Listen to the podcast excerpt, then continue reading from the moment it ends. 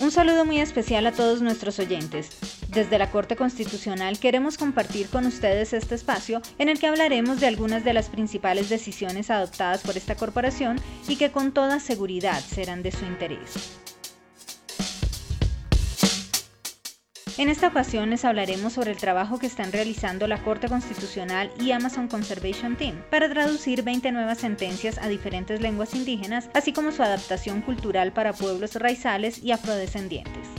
Se trata de la traducción de nueve sentencias y autos a lenguas indígenas, cuatro sentencias para pueblos raizales y siete sentencias y autos para pueblos afrodescendientes.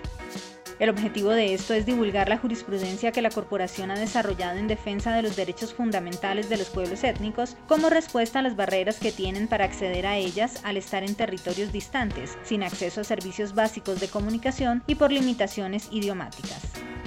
Los fallos se pueden encontrar en el micrositio Derechos en el Territorio, en la página web de la Corte Constitucional, donde ya están disponibles las cinco primeras sentencias que fueron traducidas a 26 lenguas indígenas. Próximamente se encontrarán los nuevos contenidos. Algunos de los temas que abordan las sentencias son diversidad étnica y cultural, autonomía y autogobierno, consulta previa, territorio, ambiente sano y derechos bioculturales. Específicamente, para el caso de los pueblos indígenas también hay fallos sobre desplazamiento forzado, así como la sentencia T302 de 2017 que declaró el estado de cosas inconstitucional para la protección de la niñez guayú. En el caso de los raizales, se profundiza sobre el control de residencia y para los pueblos afrodescendientes se incluyen temas como la propiedad colectiva, el desplazamiento forzado y la discriminación racial.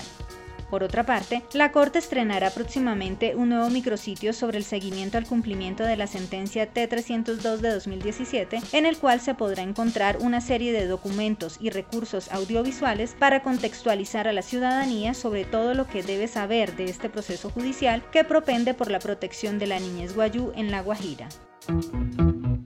Nos seguiremos escuchando en este que es su espacio. Recuerden que la Corte Constitucional protege los derechos fundamentales de todos los colombianos y trabaja por la construcción de una sociedad con justicia y equidad.